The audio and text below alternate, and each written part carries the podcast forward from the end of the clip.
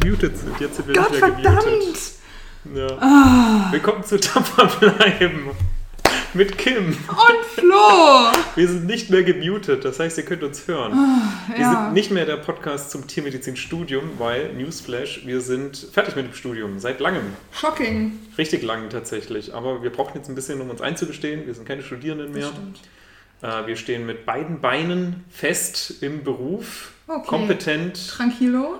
Ähm, zielstrebig, karriereorientiert. Ja, nicht äh, unter befristeten Verträgen, sondern richtig Mhm. stabil. Ja, also es, es spricht ja auch viel für befristete Ja, Verträge. okay, nee. mm, mm, mm, mm. Halt, stopp. Äh, weil nur so kann man ja auch wirklich sich ähm, darauf konzentrieren, was man gerade macht und, und lebt nicht wie so ein Beamter, ne? nur so von Tag zu Tag. Und unter Stress bringt man ja auch die besten Leistungen. Genau, wie Diamanten, die ja, genau. gepresst werden in den Feuern Morias. Exakt. Ja. Genau.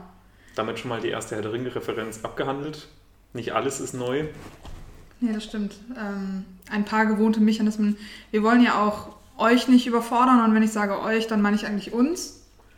Ja, Ähm, das ist mein höchstes Anliegen, wenn ich morgens aufstehe, mich nicht zu Du? überfordern. Ach so. Ja, hauptsächlich eigentlich. Ja. Aber ja, wir sind ja beide in unseren jeweiligen Doktorarbeiten ähm, tätig mit befristeten Verträgen, was ja standardmäßig ist in Mhm. so einem Hochschulkarriereweg. Also nicht nur in unserer Branche, sondern halt Ja, generell, genau. meistens. Also bei anderen Leuten habe ich gehört, ähm, in der Informatik oder in der Physik sind die befristeten Stellen dann halt manchmal auch auf fünf Jahre befristet. Das ist schon eine andere Hausnummer. Schon ein bisschen, ja. Man Wer will denn nach fünf Jahren noch im gleichen Haus sein?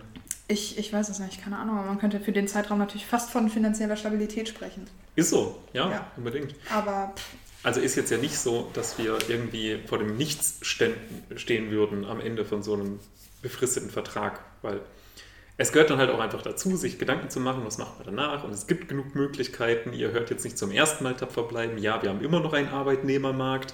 Es gibt immer noch genug zu tun für jeden Tiermediziner und Tiermedizinerin. Also auch für uns. Wir könnten vielleicht nochmal mit dem Status quo anfangen, was wir tun, Okay. wo wir arbeiten. Na gut, okay. Also, ähm, ja, wir ähm, wollen jetzt einfach. Hm, ah, das ist ja wirklich, das muss ich mal ganz schön ausholen. Ich, ich, ich, Ich meinte die Stelle, weil wir jetzt gerade von befristeten gut, ich mache meine. Doktorarbeit zum Thema Stallbrände Mhm. ähm, und arbeite parallel in einer Nutztierpraxis. Ja. Bin ansonsten natürlich nach wie vor noch berufspolitisch tätig, genauso wie du. Mhm. Ganz spannend gestern Abend eine ähm, Talkrunde gehabt mit Martin Häusling, der uns Antibiotika wegnehmen will. Ja, gut. Ja, gut. Okay, vielleicht auch nochmal als, als äh, Ankündigung vorher. Wir sind kein äh, Informationspodcast, wir sind keine ähm, Recherche-Podcast. Ja, bitte, wir verbitten uns das. Wir verbieten uns Recherche. wir und wollen jeweils- knallharte Emotionen. Auf jeden Fall, ich möchte nicht, dass mich irgendjemand innerhalb dieses Podcasts mit Recherche in Verbindung bringt. Ja, ja. Das würde meinem Ruf Ja. schaden. Ich möchte nicht zitiert werden. genau. Das kann man schon mal festhalten. Nee, aber es war wirklich ein sehr spannender ähm, Abend gestern, über den wir nachher sicher auch noch reden werden. Also das ist das, auf das ihr euch einstellen könnt. Ähm, äh, wie steht es bei uns gerade an der Arbeit? Äh, wie geht es vielleicht weiter? Wie steht es generell um die Tiermedizin und was äh, stand jetzt aktuell an an berufspolitischen Themen? Mhm, genau. Und all das unter einem Deckmantel von Jux und Tollerei. Damit ihr auch brav weiter zuhört. Ich dachte immer, es wäre Dollerei gewesen, aber Tollerei macht Ich glaube, es ist tatsächlich in einem harten Tee. Hm. Ja. Na gut. Äh, es ist vielleicht auch wieder das Rheinische, ne, man weiß es ja nicht so. Okay, also Kim kommt aus dem Rheinland. Kurzer Lebenslaufabriss. Genau. Äh, äh, genau, ich arbeite auch an der Uni und mache da meine Doktorarbeit. Auch ein befristeter Vertrag eben auf ein Jahr. Äh, bin jetzt auch noch nebenbei berufspolitisch tätig. Komme aus dem Rheinland, offensichtlich. Ja, und worüber geht deine Doktorarbeit? Meine Doktorarbeit geht über das Thema Nutztierärztemangel in Bayern. Das heißt überhaupt nicht tiermedizinisch-wissenschaftlich geprägt, sondern eher ein soziales Thema. Naja, also ich meine, das Was kann man bringt dir nicht das so dann richtig... überhaupt für dein späteres Berufsleben? Oh mein Gott. Wow. Aber das ist ja gar keine klinische Studie. Stimmt, ja, ja. ich weiß, da. Man kann auch Doktorarbeiten über nicht klinische Dinge machen. Moment, Moment, du willst mir sagen, du wartest nicht monatelang, bis der spezifische Fall, auf den du die ganze Zeit warten sollst, einko- reinkommt in die Klinik? Die Kniearthrose bei Labradoren, aber Exakt. links. Ja, bei äh, zwischen sieben und acht Jahre alten Rüden. Ja, genau. Die, ähm,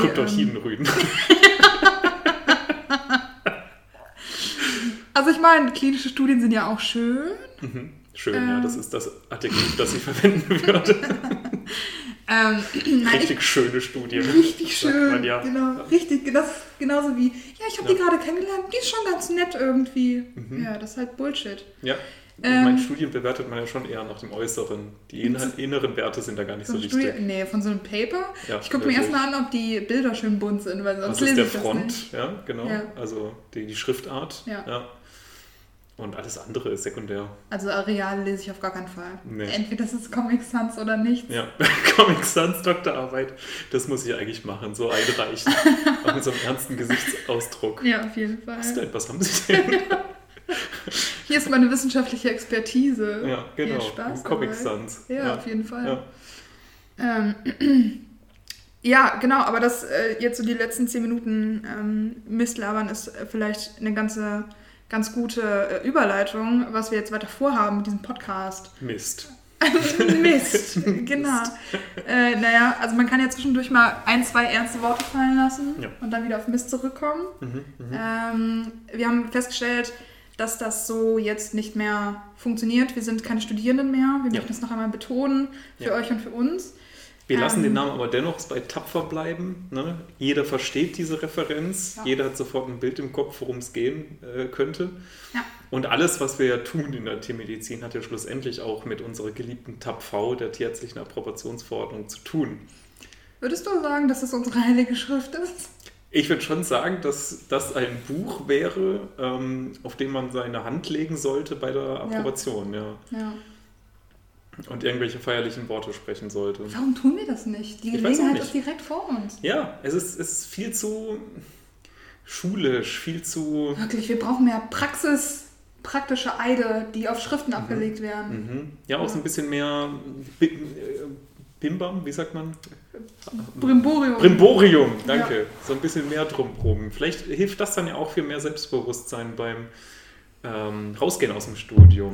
Ich hätte argen Respekt vor dir, wenn du es schaffst, Brimborium in deiner Doktorarbeit unterzubringen. Sollen wir uns so Challenges Oh geben? mein Gott, wir brauchen so ein Bingo, wie man das früher in der Schule hatte. ich möchte, dass du Moloch einbaust in deine Doktorarbeit. Mollo. ja, ja. Okay, ich das ist gar nicht so- Brimborium einbauen, du musst Moloch einbauen. Okay, das ist gar nicht so unwahrscheinlich tatsächlich mit Notieren. Ich meine, es ist, es ist eigentlich ziemlich einfach. es ist alles ein großes Brimborium Moloch. kommt mir ein bisschen schwieriger vor. Obwohl bei Stallbränden könnte es auch so einen lustigen Oh. Touch geben. Ja, das ist auf jeden Fall das, was an der Doktorarbeit fehlt an dem ganzen Ja, Thema. Ist ein Das brandheißes. Thema. Ja. Brände sind immer so ernst und traurig und so. So ein bisschen mehr Ja. Fun wäre ganz Ja. gut. ja, um auch rüberzubringen, dass ich wirklich für das Thema brenne. Ja, Ja. wir brauchen ein Soundboard mit Grillenzirpen. Mhm. Also wenn ich meinen Hund angucke, der neben uns gerade auf dem Sofa liegt und einfach nur pennt und mich so ein bisschen strafend vielleicht auch anguckt, reicht das eigentlich schon. Aber davon haben die Zuhörer nichts, das stimmt. Und Ja, Zuhörerinnen. stimmt. Ja, ich meine, ja, ja, Schmerzen. Nun gut, ähm, dann haben wir das schon mal abgehandelt. Genau, ja. Wir machen unsere Doktorarbeit ähm, nochmal anstrengender, als sie eigentlich sein müssten. Ja, auf jeden Fall, weil die sonst keine Challenge für uns wären, weil wir Ja, wir müssen ja auch so ein bisschen Spaß reinbringen ja in die ganze Geschichte. die ganze Akademie eigentlich mal wieder auflockern. Sind Ich habe so tatsächlich ernst. gehört, dass im amerikanischen Raum die wissenschaftlichen Arbeiten ein bisschen ja, humorvoller auch tatsächlich geschrieben werden können. Also mit so einem gewissen Witz drin oder so ein bisschen bessere Lesbarkeit. Wohingegen es im deutschen Raum halt doch einfach sehr darum geht, einfach prägnant die wissenschaftlichen Fakten dahin zu knallen. Ohne groß Spielraum für eine bessere Lesbarkeit. Okay. Weiß ich nicht. Also ich meine, Schwer zu beurteilen. Ich meine, wir lesen beide natürlich sehr viele auch amerikanische, englische Studien. ja. Und so ein bisschen habe ich schon das Gefühl, dass die sich besser lesen lassen. Ja, ich meine, ich habe gerade überlegt, wann ich das letzte Mal gelacht habe, als ich ein Paper gelesen habe. Gut, ja, sehe ich, sehe ich. Also ich meine, es Oh, kann ja auch etwas witzig sein, oder? Auf, mit Verweis auf den gestrigen Abend wieder. Äh, da ging es ja generell um das Thema ähm, EU-Arzneimittel, Tierarzneimittelverordnung. Also nicht, ja, komplett falsch mal wieder, ne? Die ganze Juristerei. Also die EU macht ein Gesetz und die müssen wir national umsetzen. So schon mal.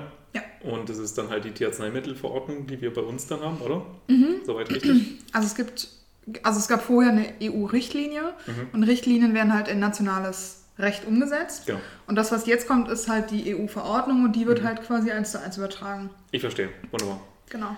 Und da gibt es halt äh, verschiedene ähm, Ideen, wie das umzusetzen ist Mhm. in Deutschland oder wie das generell in Europa umzusetzen sei. Und da gibt es jetzt auch aktuell eben einen Antrag vom Umweltausschuss äh, von Europa, von der EU, ähm, der darauf abzielt, äh, einige Antibiotika komplett aus der Tiermedizin zu verbannen. Sie sagen zwar immer, Einzeltierbehandlung soll immer noch möglich sein, aber das ist ein großes Fragezeichen, ob das überhaupt funktionieren könnte. Soweit. Und äh, weil du jetzt gesagt hast, das letzte Mal, dass ich bei einer ähm, Paper wirklich gelacht habe, wollte ich ähm, äh, eingehen auf eine, eine Studie, die davon, ähm, den, die da noch strenger regulieren wollen, äh, verbreitet wurde, publiziert wurde, was eigentlich eine kurze Literaturrecherche ist, eine sehr einschlägige Literaturrecherche, äh, die natürlich die Tiermedizin da sehr verteufelt. Und ja, da, ich habe es ja vorhin schon erzählt, da wurde eben darauf verwiesen, dass man Antibiotika ja zum Beispiel mit Phytopharmaka und äh, Homöopathika einsparen könnte. Und da musste ich dann schon mal ein kurzes Ha äußern. so ein generelles Ha. Aber halt nicht so ein, es gibt ja auch sehr siegessichere Haars, Ja. aber das ist ja schon eher so ein bisschen geprägt von, ich würde fast sagen, Trauer. Ja, ja. Auch so ein bisschen so ein, so ein Ur, Ur- Urhaar, könnte man vielleicht sagen. So ich, ich, ich sehe Ja. mich da so auf einer Klippe und Ja. gucke über die Welt und äußere ein lautes Ha. Verstehe. So ein bisschen Unverständnis der Welt gegenüber, so Ja. ein bisschen, was passiert hier eigentlich, so ein bisschen einfach Ur, Uremotionen rauslassen. Ja. Also eher so ein Ur, was zur Hölle. ja, genau, das könnte man Ja. vielleicht so sagen, Ich ja. verstehe. Also ich meine, dass man halt tatsächlich behauptet, man könnte großflächig Antibiotika einsparen durch Homöopathika, ist halt eine Aussage. Ja, das ist halt, ja. Also, Und das halt auf so einem hohen politischen Rahmen noch dazu. Ne? Ja. Also es gibt genug Leute, die das im Kleinen publizieren und so, aber Mhm. dass solche Leute halt so hoch dann auch kommen, um wirklich auf höchster Ebene im EU-Rat äh, Umsetzungen irgendwie zu erreichen, ja. das ist dann schon irgendwie erschreckend. Und da muss man dann auch mal ein großes Haar äußern. ja, auf jeden Fall. Ja. Wie sollte man sonst damit umgehen? Natürlich wurde dann auch so Impfungen und etc. äh, noch dazu ergänzt, ne, Ja. um Antibiose einzusparen, was jetzt nichts Neues ist. Ne, da, Ja, das ist unser täglich Brot. Ja. Ne. Ist ja nicht so, dass, dass wir hier überlegen, hm, sollten wir impfen oder geben wir einfach den ganzen Stall Antibiose. Ach komm, hauen wir doch mal Antibiose raus. da kriege ich mehr Kohle von. Genau. Da kann ich mir ein neues Auto kaufen. Ja. Fluorquinolone für dich, Cephalosporine für dich, Ja. Makroline für mich. Nein. Genau so läuft das. Ja. Ja. Also, ist ein, also ist ein bisschen. Man hat irgendwie mal wieder das Gefühl gehabt, irgendwie alle reden über das gleiche Thema, aber komplett aneinander vorbei trotzdem. Leider einfach ganz schön politisiert, Ja, ja, so absolut. das Thema. Ja. Ähm, emotional hochgekocht, Mhm. vielleicht auch um Wähler zu mobilisieren. Ja. Ähm, das kann man halt insgesamt so bei Tiermedizinischen ziemlich schnell machen. ja, ist so. Ne? Also es ist halt so einfach gesagt, wir müssen die ähm, an äh, Gruppenbehandlungen in der Massentierhaltung äh, stärker regulieren. Ne? Da sagen ja mindestens die Hälfte der Bevölkerung, ja, auf jeden Fall, Ja. müssen wir machen. Anstatt es halt deutlich differenzierter und wissenschaftlicher zu sehen. Total, also das fängt, das fängt ja auch bei, ähm, ja, bei Sprache halt irgendwie an, ne? Also ich finde es fast schon ein bisschen polemisch, dann halt so von Massentierhaltung zu reden in dem Rahmen, weil es einfach sofort aufgeladen ist. Mhm. Und klar, jeder hat da auch irgendwie eine andere Sichtweise drauf und es gibt dann auch Leute so, ja gut, ich meine, unter Massentierhaltung verstehe ich einfach, wenn halt sehr viele Tiere auf einem sehr kleinen Raum gehalten werden, äh, ohne das halt positiv oder negativ zu besetzen, wo ich sage, okay, das kann ich nachvollziehen, das würde ich wahrscheinlich auch so sehen, wenn ich halt nicht von Medien und Gesellschaft so weit geprägt wäre, Mhm. dass, keine Ahnung, ich halt sofort rot sehe, wenn ich Das ist halt, Massentierhaltung das ist einfach von vornherein negativ konnotiert Ja. und man hat automatisch irgendwie die Argumentation gewonnen, wenn man gegen Massentierhaltung argumentiert. Ja, genau. Weil alles andere klingt halt so, als würdest du dafür ja, argumentieren. Genau, also sobald du irgendwie dafür irgendwas sprichst, dann bist du automatisch in den Ohren vieler Leute für Tierquälerei, für Ausnutzung, für sonst Ja. wie. Ich Ja. meine, allein schon, wenn du sagst, so, ich möchte nicht, dass mir die Auswahl an Antibiotika geschmälert oder weggenommen wird, weil Ja. ich Einzeltiere damit behandeln will, kann man zusammenfassen mit, ich möchte meinen Antibiotika-Einsatz bei Nutztieren oder Kleintieren nicht einschränken. Und das Mhm. klingt dann halt direkt wieder ziemlich verurteilenswert. Das ist, ja, äh, das ist, glaube ich, das Hauptproblem, was ich in der ganzen Diskussion habe, nämlich, dass uns kein Vertrauen geschenkt wird. Das einfach heißt, die Tiermediziner gehen nicht ähm, sorgfältig genug damit um, die verstehen die Problematik vielleicht nicht, die äh, verschärfen die äh, Resistenzlage in der Humanmedizin so, Mhm. und äh, die müssen wir weiter reglementieren, so wie ein Kind, dass man sein Lolli wegnimmt, weil zu viel Zucker schädlich ist. So Ja. ähm, so fühlt sich halt an, so eine Entmündigung, äh, die da, die da vorgeschlagen wird. Ne?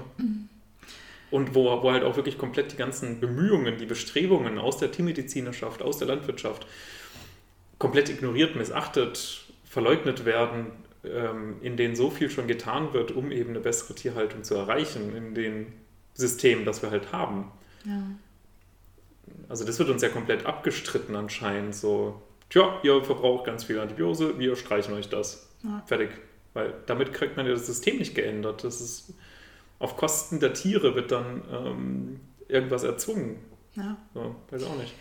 Also, was, also kurz für, Kon also für Kontext vielleicht, wenn euch die Thematik interessiert, dann könnt ihr euch gerne bei der, ich glaube vor allem beim BPT mal informieren, weil die auch eine Petition gegen diesen Durchse Rechtsakt? Rechtsakt-Änderungsantrag, keine Ahnung. Genau, ja. Alternativ halt eben beim. Herrn Martin Häusling auf der Homepage, Mhm, der diesem Umweltausschuss mit angehört.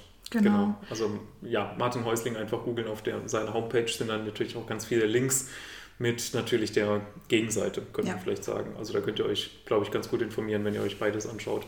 Sicherlich sinnvoll, weil ähm, die Verordnung in dem Masse ab nächstem Jahr in Kraft tritt. Ja, und uns das für die nächsten ähm, ja, Jahre einfach sehr stark beschäftigen wird. Das heißt, egal in was für einem Semester ihr seid Ja. oder ob ihr gerade berufstätig seid, ähm, das wird euch auf jeden Fall betreffen, das wird uns betreffen. Mhm. Und ähm, es ist so ein bisschen schwammig, glaube ich, was wir halt gerade von Rechts wegen so sagen mit Verordnung und wie Mhm. heißt das und so weiter.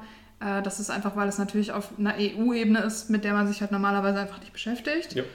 Ähm, also da gerne auch nicht äh, alles auf die Goldwaage legen, was wir jetzt Genau, sagen. genau. Wir geben hier nur den Input, den, den Anreiz, sich darüber zu informieren. Äh, wir sind nicht die Quelle. Absolut. Ne? Wir legen keinen Wert auf Recherche. Null. Null. Wir sagen nur, das ist ein Thema. Genau. Und wir haben dazu eine Meinung. Wir haben dazu eine Meinung, aber keine Information.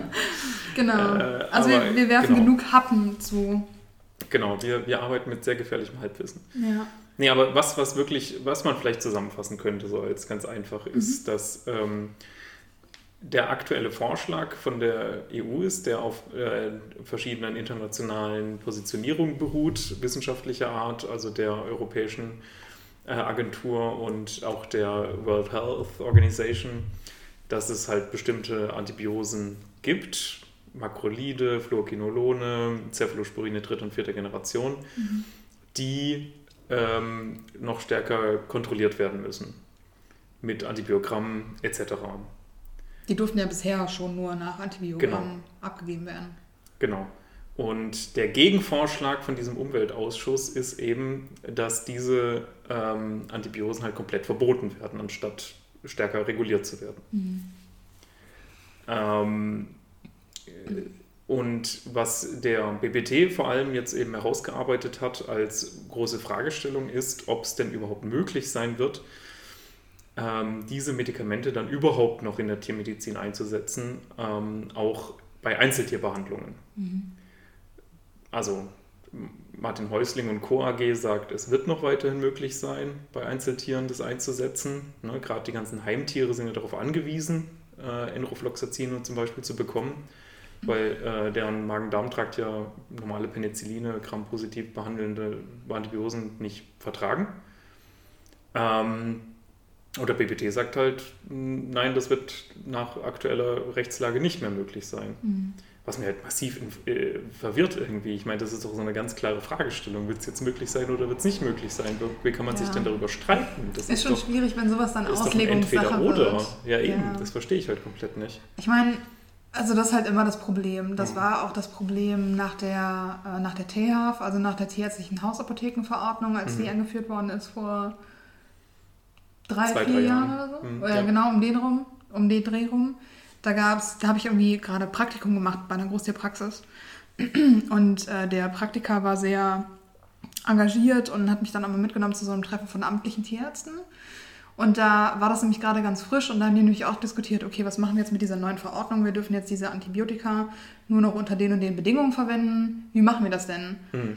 Und dann war auch ich, halt irgendwie ein Amtstierarzt dabei mit noch einer Kollegin oder so. Und die haben halt auch gesagt, Leute, ganz ehrlich, wir haben die auch vor einer Woche bekommen. Mhm. Keine Ahnung. Wir ja. müssen gucken, wie ja. wir es jetzt auslegen. Und alle sind so arg aufgeschmissen. Äh, und das wird nächstes Jahr genau das gleiche sein. Also das, das, das ist halt auch so. Ja. Ich meine, es hat sich schon so viel getan und so viele Änderungen in relativ kurzer Zeit. Das ist halt auch erstmal etwas, womit umgegangen werden muss. So in mhm. anderen Bereichen heißt dann immer, ja, wir haben hier so eine Übergangszeit bis 2030. Ja. Und bei uns ist es halt ab nächstem Jahr einfach dann gültig. Total krass, ne? wenn du dir überlegst mit, mit den Sauenhaltungen und Ferkelkastration. So, also ich kann schon verstehen, da geht es halt dann um Stallbaumaßnahmen mhm. und so, dass das halt auf jeden Fall naturgegeben einfach länger dauert. Mhm. Aber puh, ich meine jetzt so von der EU-Entscheid ist Mitte September bis zum 1. Januar. Das ist schon ein knackiger Zeitraum. Ist knackig, ja. Es wird halt sehr viel mh, hm, heraufbeschworen. Was war der Begriff? Postapo Post, nicht apokalyptisch. Postantibiotisches Zeitalter, glaube ich, habe ich gelesen. Wirklich? Postantibiotisches Zeitalter, ja. Okay. Also Zeitalter allein ist halt schon mal eine Aussage, ne? Das ist schon. Mhm. Okay, uff, das ist monumental. Ja, ja. Äh, aber postantibiotisch, ja genau. Also da ging es dann halt darum, dass es ähm, Antibiotika sind halt nicht mehr wirkungsvoll und da brauchen wir halt sowas wie Bakteriophagen oder andere kreative, alternative okay. Maßnahmen. Ne? Aber genau, das, das wird gerade hergenommen, so als vielleicht Kampfbegriff auch. Ich meine, ist natürlich nicht, nicht fernab, ist natürlich alles richtig so. Und das ist ja auch das, wo wir hinwollen. das ist es ja. Ne? Ich meine, die Tiermedizin arbeitet kontinuierlich daran, mit der Landwirtschaft, mit Stallbauern etc. die Tierhaltung zu verbessern, dass weniger Antibiose eingesetzt werden muss. Das hat mich gestern auch so ein bisschen genervt bei dieser Veranstaltung, bei dieser Aussprache, diesem Dialog, ähm, dass so oft gefallen ist, dieses ähm, Ja, das, also da, wo wir jetzt sind, so will ja niemand weitermachen. Mhm. Mhm. So, und ich fand es super nervig, dass das so oft gefallen ist, als müsste man immer wieder alle Leute daran erinnern. So, das ist mhm. ja jedem klar, denke ich. Und mhm. auch keiner von den Tierärzten oder Tierärztinnen, die da gestern waren und sich ähm, halt an dieser Fragerunde beteiligen wollten, äh, war ja der Auffassung, dass sie halt den Status quo beibehalten wollen. Mhm. So, und das fand ich war auch schon irgendwie ein bisschen beunruhigend, was da für ein Bild herrscht. Ja, irgendwie. ja. Für die Öffentlichkeitswahrnehmung der Tierärzte halt auch. Total. So. Ist noch nicht so allzu lange her. Ich glaube auch erst drei Jahre oder so her, dass die Zeit einen äh, großen Artikel post, äh, veröffentlicht hat mit der Überschrift, äh, wie war das Tierärzte, Drogendealer im Stall oder so. Ja. Das ja. ist halt furchtbar. Total. Es gab jetzt auch einen, irgendwie einen Artikel von der Süddeutschen oder so. Da ging es auch jetzt um, diese, um diesen Rechtsakt. Und da war, also ich habe den nicht gelesen, deswegen Obacht, aber eine der Kernaussagen war halt auch so, ja, die deutschen Tierärzte sind halt nur dagegen, weil die halt weiter mhm ne, ihre Medikamente verticken wollen. Geld scheffeln wollen. Genau, ja. daraus irgendwie 80% ihres Praxisgewinns beziehen oder skrupellose, so. geldscheffelnde. ja. ja. Ich meine, ganz ehrlich, wahrscheinlich gibt es solche Leute. Sicherlich, klar, hast du immer. Das ist es halt. Das ist ja. halt nicht die große Masse. Das ist es halt, ja. Da muss halt doch ein bisschen mehr differenziert werden. Und dann, Entschuldigung, aber dann, wie wäre es einfach mal mit aktueller Gesetzgebung mehr einhalten und mehr kontrollieren, anstatt halt einfach noch mehr Gesetze oben draufsetzen. Ja. Oder ordentlich für Leistungen bezahlen, mhm. damit die Leute nicht auf ihren Medikamentengewinn angewiesen sind. Ja, oder der Landwirtschaft ähm, mehr finanzielle Mittel in die Hand geben durch zum Beispiel teurere äh, Lebensmittelpreise. Nein. Tierische Erzeugung. Das kannst du nicht tun. Damit die Ställe halt auch einfach mal finanziell tragbar sind, die eine bessere Tierhaltung ermöglichen würden. Jetzt wird es mir zu kontrovers. nee, da steige ich aus. da muss ich eine Grenze ziehen. Nein, jeder sollte in Deutschland jeden Tag Fleisch essen dürfen und können. Wertschätzung für tierische Lebensmittel, Florian? Ich denke nicht. Schön, auf Kosten von meinem Montagsbraten bis Freitagsbraten. ich denke nicht. Ah, ja. Ich, ich verstehe es wirklich nicht. Wir sind sogar in, im europäischen Vergleich das Land, also wir sind wirklich ziemlich weit unten mit euren, unseren äh, Lebensmittelpreisen. Ja. Wir sind ziemlich weit unten, ja. Also es es, es führt eigentlich nichts dran vorbei, aber Mhm. die Politik traut sich natürlich nicht dran. Ja. Vielleicht nach der Wahl, vielleicht wenn man die nächste Wahl erst in vier Jahren hat, vielleicht passiert dann was, ich weiß es nicht. Vielleicht trauen sie sich auch nicht, die Lebensmittelpreise anzuziehen, weil dann müsste man halt auch im Sozialsystem arbeiten. Ne? Ja, ja, es hängt dann doch irgendwo alles miteinander zusammen wahrscheinlich, ja. Ja. Absolut.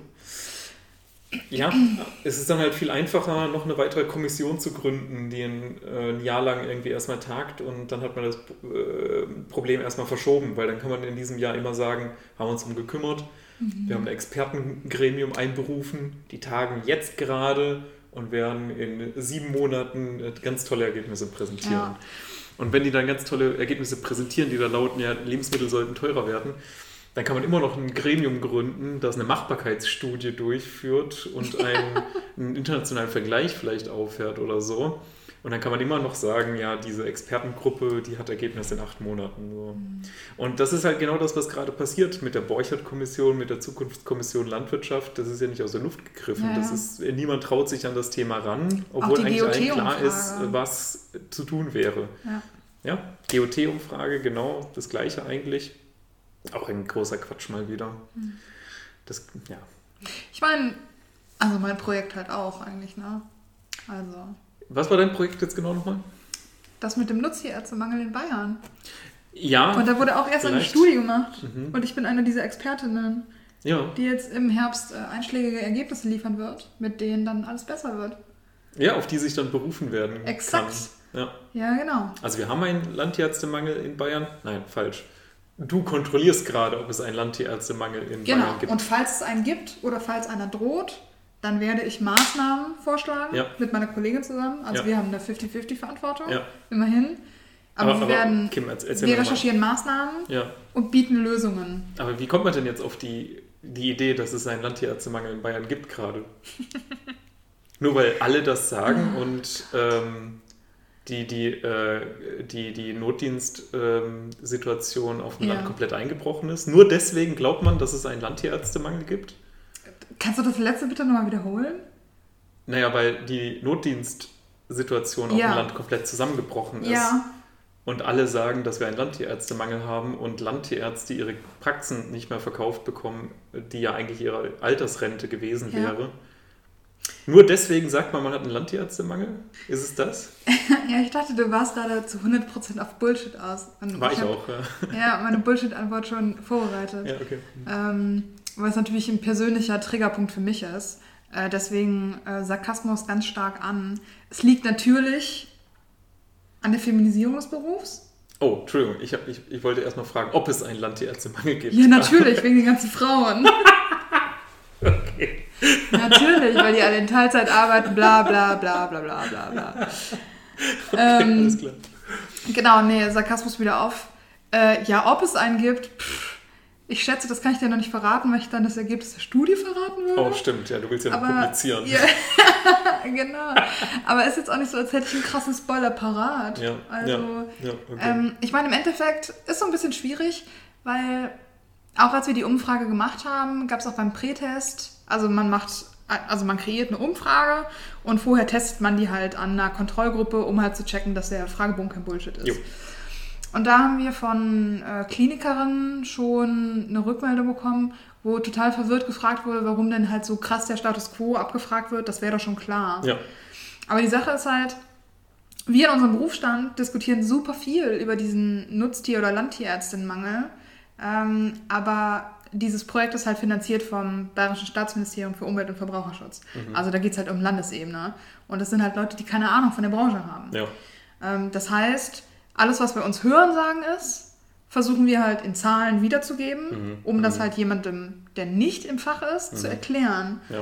Äh, und dann halt hoffentlich darzulegen, dass es nicht an den ganzen Frauen liegt, Mhm. sondern an äh, einem gesünder werdenden Verständnis für Arbeitsbedingungen und Work-Life-Balance. Ja.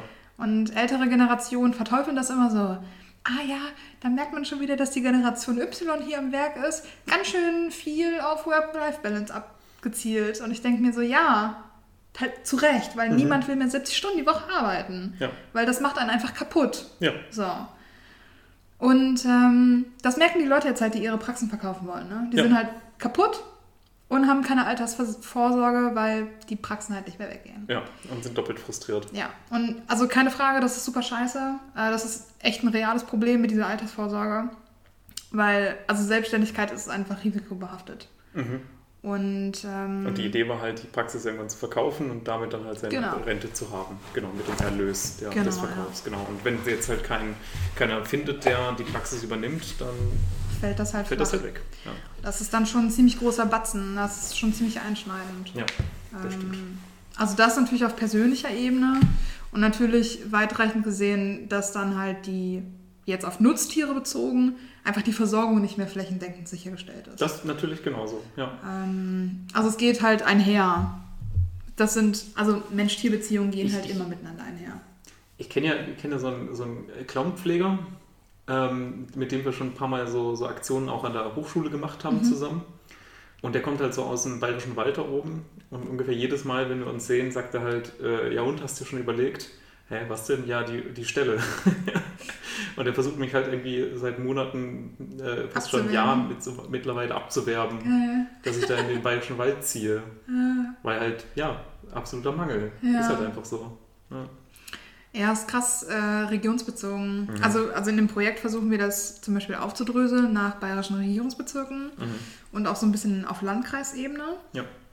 Äh, da halt zu gucken, wo die Problematiken sind. Ähm, auch damit man dann halt gezieltere Lösungsmaßnahmen vielleicht vorschlagen kann. Mhm. Also das ist sehr weitreichend. Wir arbeiten da noch diverse Sachen aus, weil interessanterweise, also das haben wir, glaube ich, auch schon mal in einem anderen Podcast besprochen, ist das halt tatsächlich eine Problematik, die global zutrifft. Das ist super spannend, ja, dass Ähm, global Absolut. Es gibt die, die gleichen Ja. Themen sind. total, also nicht nur im Nutztierbereich, sondern auch im Kleintierbereich. Da sehen wir halt auch gerade, dass die Notdienstversorgung vor allem in ländlichen Regionen arg, arg bedroht ist und zum Teil auch schon ja, nicht mehr vorhanden ist. Vielleicht im Zwei-Stunden-Abstand, was ja für den einen oder anderen Fall durchaus halt lebensbedrohlich oder sogar sofort tödlich Also, dass man ist. zwei Stunden fahren muss Genau. bis zum nächsten Tierarzt in Bereitschaft. Genau. Und das ist aber wirklich in ähm, allen, ich sag mal, ähnlich entwickelten Staaten wie bei uns der Fall. Ja. Und Ähm. gleichzeitig halt auch die ähnliche Mental Health Problematik. Ja. Ist alles Drogen, gleich. Alkoholmissbrauch, Suizidraten. Ja. Ja. Also ist wirklich branchenübergreifend, ist egal, was für eine Nation das ist. Dafür machen wir uns jetzt ja auch stark, dass die aktuelle Jugend das halt nicht mehr mit sich machen lässt und halt andere Wege geht. Die das wird jetzt. aktuelle Jugend, Ja, nur weil du sind- jetzt 30 geworden Entschuldigung, bist. nee, ich habe mich jetzt schon auch tatsächlich zur Jugend gezählt, Okay, auch weil ich gut. 30 geworden bin. Okay. Ja, ich bin 30 geworden. Haha. Ja, aber dann habe ich jetzt auch wirklich gemerkt, dass ich doch auch so eine gewisse Ruhe entwickelt habe, Nee, so eine gewisse Ja, ja, Seriosität Weisheit, bla, bla. Ne? und auch Mhm. nicht mehr so dieser, dieser junge Hüpfer bin, wie, wie vor einem Monat. Konntest du dann noch weiter springen? ja, ich konnte mindestens 20 Zentimeter weiter springen. Crazy. Ja. Ja. Aber ich habe jetzt auch gemerkt, dass es ähm, Wichtigeres gibt.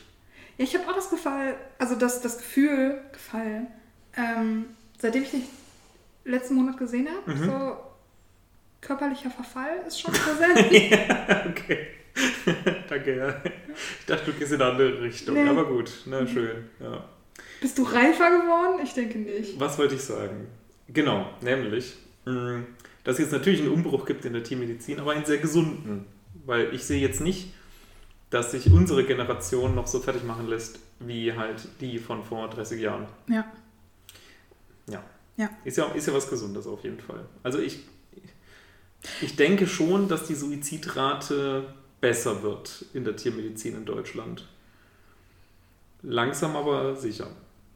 weil das Problem jetzt angesprochen ist, weil das Problem bekannt ist und weil die jungen Leute sich halt im besten Fall nicht mehr ausnehmen lassen.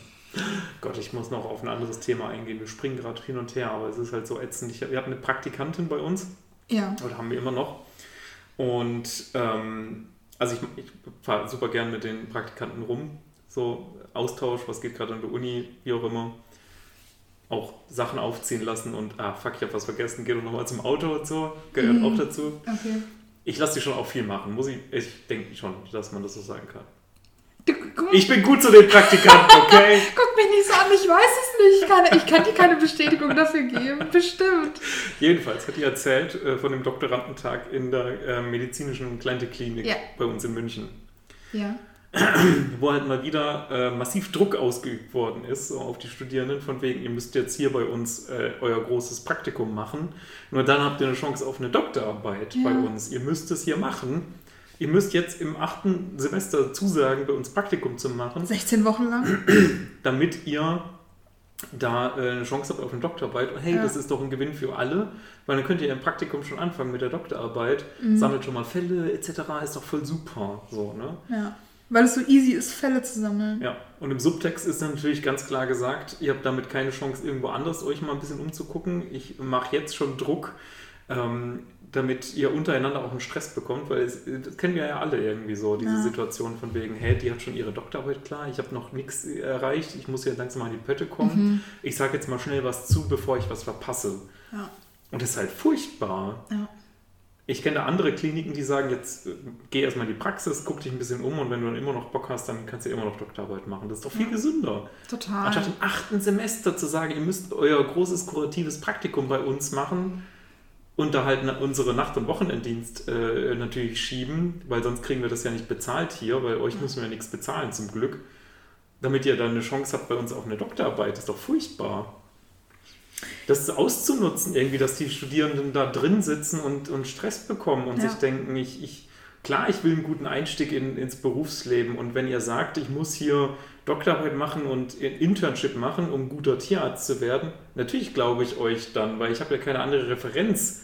Weil ich war nur bei euch, ich habe mein ganzes großes kuratives Praktikum bei euch gemacht. Ich hatte nie eine Chance, einen anderen Tierarzt irgendwo außerhalb mal länger zu sprechen. Hm.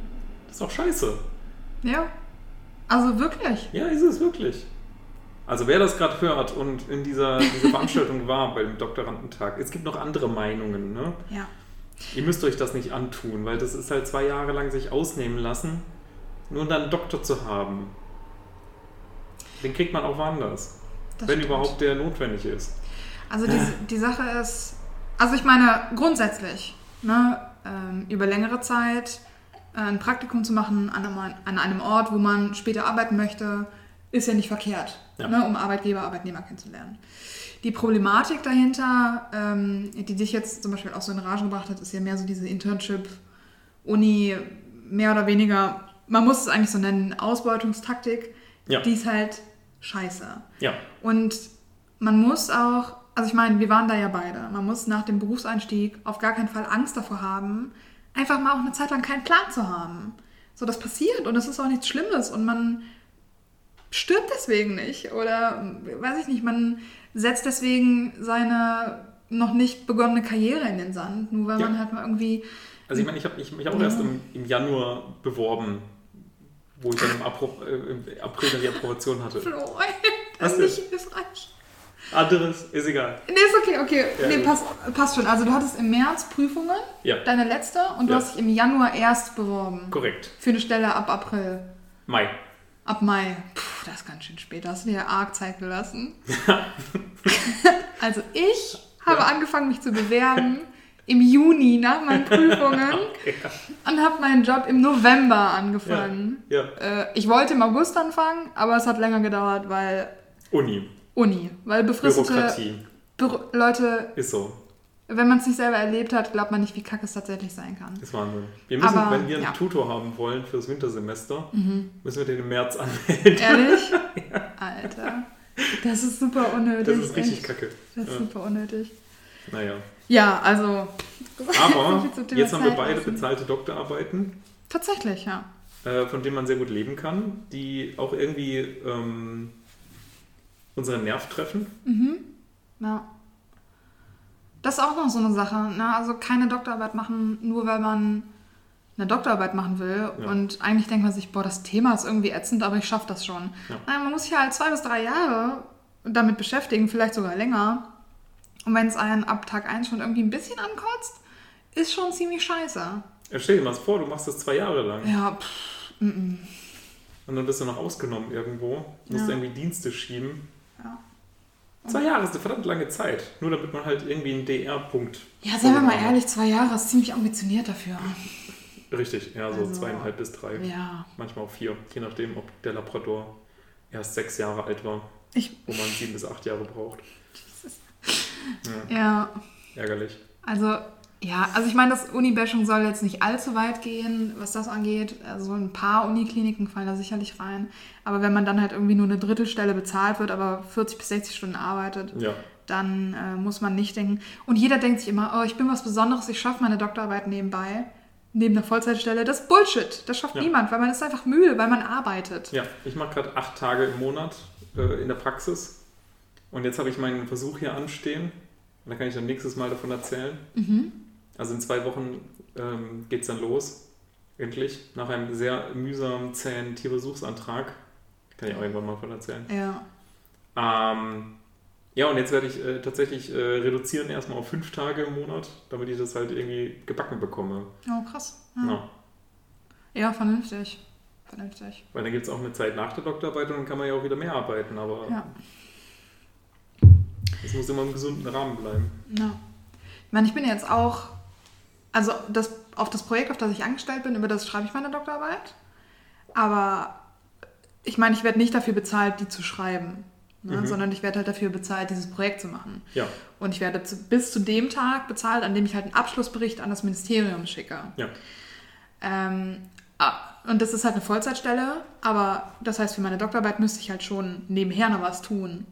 Richtig, So. ja. Nur, dass du halt ungefähr 80% von dem Abschlussbericht halt auch für deine Doktorarbeit Ja, genau, kannst. genau, das passt schon. Aber, also, also was ich eigentlich sagen wollte, ist, egal wie sehr ich mir das vornehme, so ich schaffe das halt auch nicht. Ich habe Mhm. dann halt auch keinen Bock mehr, Hm. ähm, mich dann halt nach der 40-Stunden-Woche dahin zu setzen und dann jetzt halt noch so ein bisschen mehr zu machen, nur um mit der Doktorarbeit schon mal weiterzukommen. Mhm. Mhm. Also natürlich ist es im Endeffekt, würde ich es auch als bezahlte Doktorarbeit bezeichnen, weil wenn das Projekt halt zu Ende ist, dann muss ich, fette Anführungszeichen, nur noch diese Dissertation zusammenschreiben Ja. und dann passt es halt. Einfach noch ein bisschen ne, hinschreiben, Ja, ja. was du eh gemacht hast die ganze Zeit. Eigentlich Ja, nur da mache ich ja auch jetzt schon im die ganze. Zeit. Im genau. Endeffekt.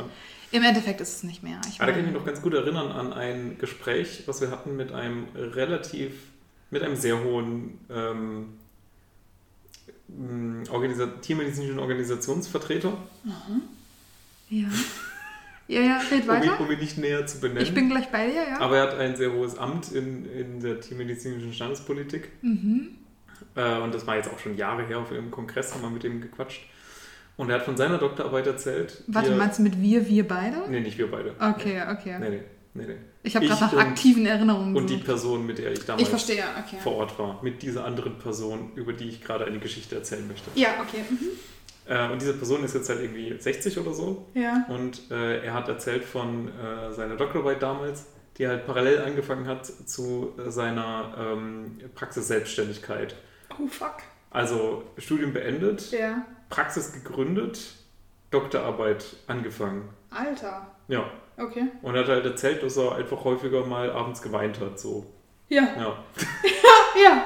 Alter, ich, ich, ich glaube schon, ja. Ja, Auf jeden genau. Fall. Ja. Oh. Also komplett abstrus einfach. Ja. Ja. Und, und ich, dann verstehe ich halt auch immer noch immer nicht, wie, wie man dieses, dieses, diese Welt, dieses System, diese Arbeitseinstellung auch noch verteidigen möchte. Ja, nee, es muss. Ich meine, also ich glaube, es ist halt auch jedem klar. Ne? Also jedem oder jeder aus der älteren Generation ist klar, warum unsere Generation das so verteidigt, was wir verteidigen mit Work-Life-Balance. Egal, wie sehr sie sich darüber lustig machen oder auch nicht. Im Endeffekt wünschen sie sich, dass sie das halt zu ihrer Zeit Ja. auch schon so verteidigt Absolut. hätten. Ähm, aber ich glaube, wenn sie das jetzt halt zugeben müssten, dann müssen sie ja zugeben, dass sie halt komplett ohne Grund irgendwie ihre mentale und physische Gesundheit aufs Spiel gesetzt haben. Ja, ich weiß nicht. Ich, äh, sie lebten tatsächlich in einem anderen System. Damals war es tatsächlich ein Arbeitgebermarkt. Ja. Damals hatte der, der Praxisinhaber halt tatsächlich drei, vier Leute irgendwie vor der Nase, übertrieben gesprochen. Aber dennoch. Damals war es eine andere Marktsituation. Mhm. Das stimmt schon.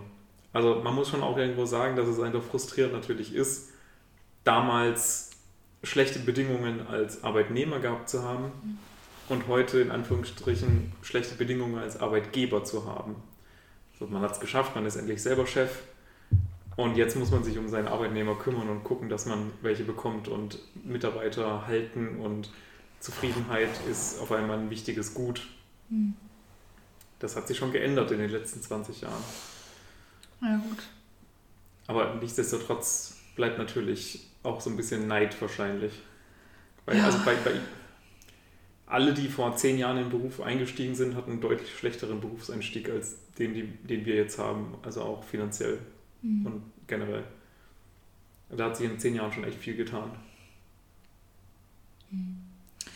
Ja, ich denke, es ist halt immer auch ein harter Step, das irgendwie so zu differenzieren, ne, auch für sich irgendwie. Also das zu reflektieren und dann den anderen das halt zu gönnen, so und nicht zu sagen, ich bin durch diesen Scheiß gegangen und musste das halt irgendwie alles erleben und deswegen müsst ihr das jetzt halt auch machen. Mhm. Ja, das Ja. verlangt schon eine gewisse persönliche Stärke. Ja, Ja, das stimmt. ja. Gut, was steht bei dir als nächstes an? Äh, als nächstes, ähm, da meine Befristung Mhm. äh, dieses Jahr noch zu Ende geht, äh, muss ich gucken, wie ich weitermache. Also ich muss halt noch meine Dissertation schreiben. Ich dachte jetzt so im nächsten Monat, ehrlich gesagt. Aber du kannst gerne noch weiter ausholen. Oh, okay. Im nächsten Monat. Ja, genau. Also jetzt so durch den September. Mhm. Ähm, pff, ja, ich werde, ähm, also arbeitstechnisch werde ich mich viel mit SPSS beschäftigen und Statistik. Mhm. SPSS ist ein Statistikprogramm. Mhm. Ja. Äh, ansonsten werde ich sehr viel Abschlussbericht schreiben. Und äh, ehrenamtlich wird noch ein bisschen was passieren. Also eventuell werdet ihr da noch was merken. das klang super obskur. Richtig vage. Das ja. wollte ich nicht. Äh, ja, also ich habe noch ähm, ehrenamtliche Projekte in der Pipeline, die ich gerne September, Oktober zu Ende bringen würde. Mhm. Das ist wichtig. Willst du schon mal spoilern? Nee, danach. Ich weiß gar nicht, ob wir das schon mal darüber geredet hatten. Weiß ich auch nicht. Ich glaube nicht. Nee, ihr werdet sehen. Wir werden, ja, ihr werdet es sehen, wenn es Wir haben noch einen ganz coolen äh, Termin zu Mental Health mit Frau Baram Soltani Oh ja, stimmt. von der Berliner Uni, die ja eine ganz äh, tolle Studie äh, veröffentlicht hat. Also nicht nur sie, sie hat ein ganzes Team und auch eine Mhm. Doktorandin und so weiter. Ähm, zum Thema Mental Health in, in Deutschland bei den Tiermedizinern. Also könnt ihr gerne mal googeln und danach gucken. Da findet ihr auf jeden Fall genug Presseberichte zu. Ich glaube, das ist die Dissertation von der Katrin Schwertfeger. Katrin Schwertfeger. Okay, alles klar. Genau, mit der haben wir noch einen tollen Termin. Da freue ich mich auch drauf. Und jetzt habe ich im September ja noch äh, endlich meinen Versuch, auf den ich jetzt seit tatsächlich seit Dezember, also seit zehn Monaten hinarbeite. Oh Gott. Ich weiß auch nicht, Ja. ich weiß auch nicht genau, was ich da zu fühlen soll. Also, ich, noch geht's, aber ich glaube, je näher das Ganze rückt, desto nervöser werde ich auf jeden Fall sein. Und dieser Versuch wird an einem Tag stattfinden, richtig? Es gibt so eine gewisse Vorbereitungszeit auch mit den Versuchstieren, Ja. aber dann gibt es so einen kritischen Abend, sag ich mal. Oh krass. Ja, und dann ist es halt wirklich so, so richtig so Filmszenenmäßig, so, wo man dann interviewt wird und man sagt, ja, ich habe die letzten anderthalb Jahre auf diesen Moment hingearbeitet. So. Um endlich diese Rinder von A nach B zu Ja. schubsen. Genau, also hier und dann zehn Meter weiter. Ja. So, genau, ja. Ja, nee, nee, komm mal mit, ich zeig dir die Stelle. Ja. Ja. Ja. Ja. also davon kann ich mir das nächste Mal noch berichten. Mal gucken. Ja. Top. Gut, Ja, alles klar. ich denke, das war genug Informationsflut. Siehst du, wir haben doch ein bisschen was zu erzählen. Ich finde auch, ich habe das Gefühl, wir fangen recht stark mit Bullshit an Ja. und rutschen dann doch auch irgendwie ärgerlicherweise in so ernsthafte Themen und Ja. Diskussionen ein. Ja, das, ich wollte es nicht sagen, aber das nervt mich auch massiv. Ja, da müssen wir noch hart an uns Ja, arbeiten. Auf jeden Fall. Ja. Weil ich meine, niemand hört sich das hier für die Infos an. Ich glaube nicht. Nee. Ich glaube auch nicht. nee. So richtig Ähm. hart abroffeln, hören sich die Leute das an. Sag mir das noch. Kim schüttelt entsetzt den Kopf. Ja, habt ein bisschen Mitleid mit ihm, er ist gerade 30 geworden. Er muss es noch verarbeiten. Abroffeln sagt man nicht mehr. Man hat noch nie, man hat noch nie Aber du weißt abroffeln schon, gesagt. für was es steht, oder? Ja, natürlich, aber wenn, dann gibt es den Roffelkopter vielleicht. Oh Gott, okay, Ja. alles klar. Immer schön tapfer bleiben. Ja. Macht's gut. Tschüss. Tschüss.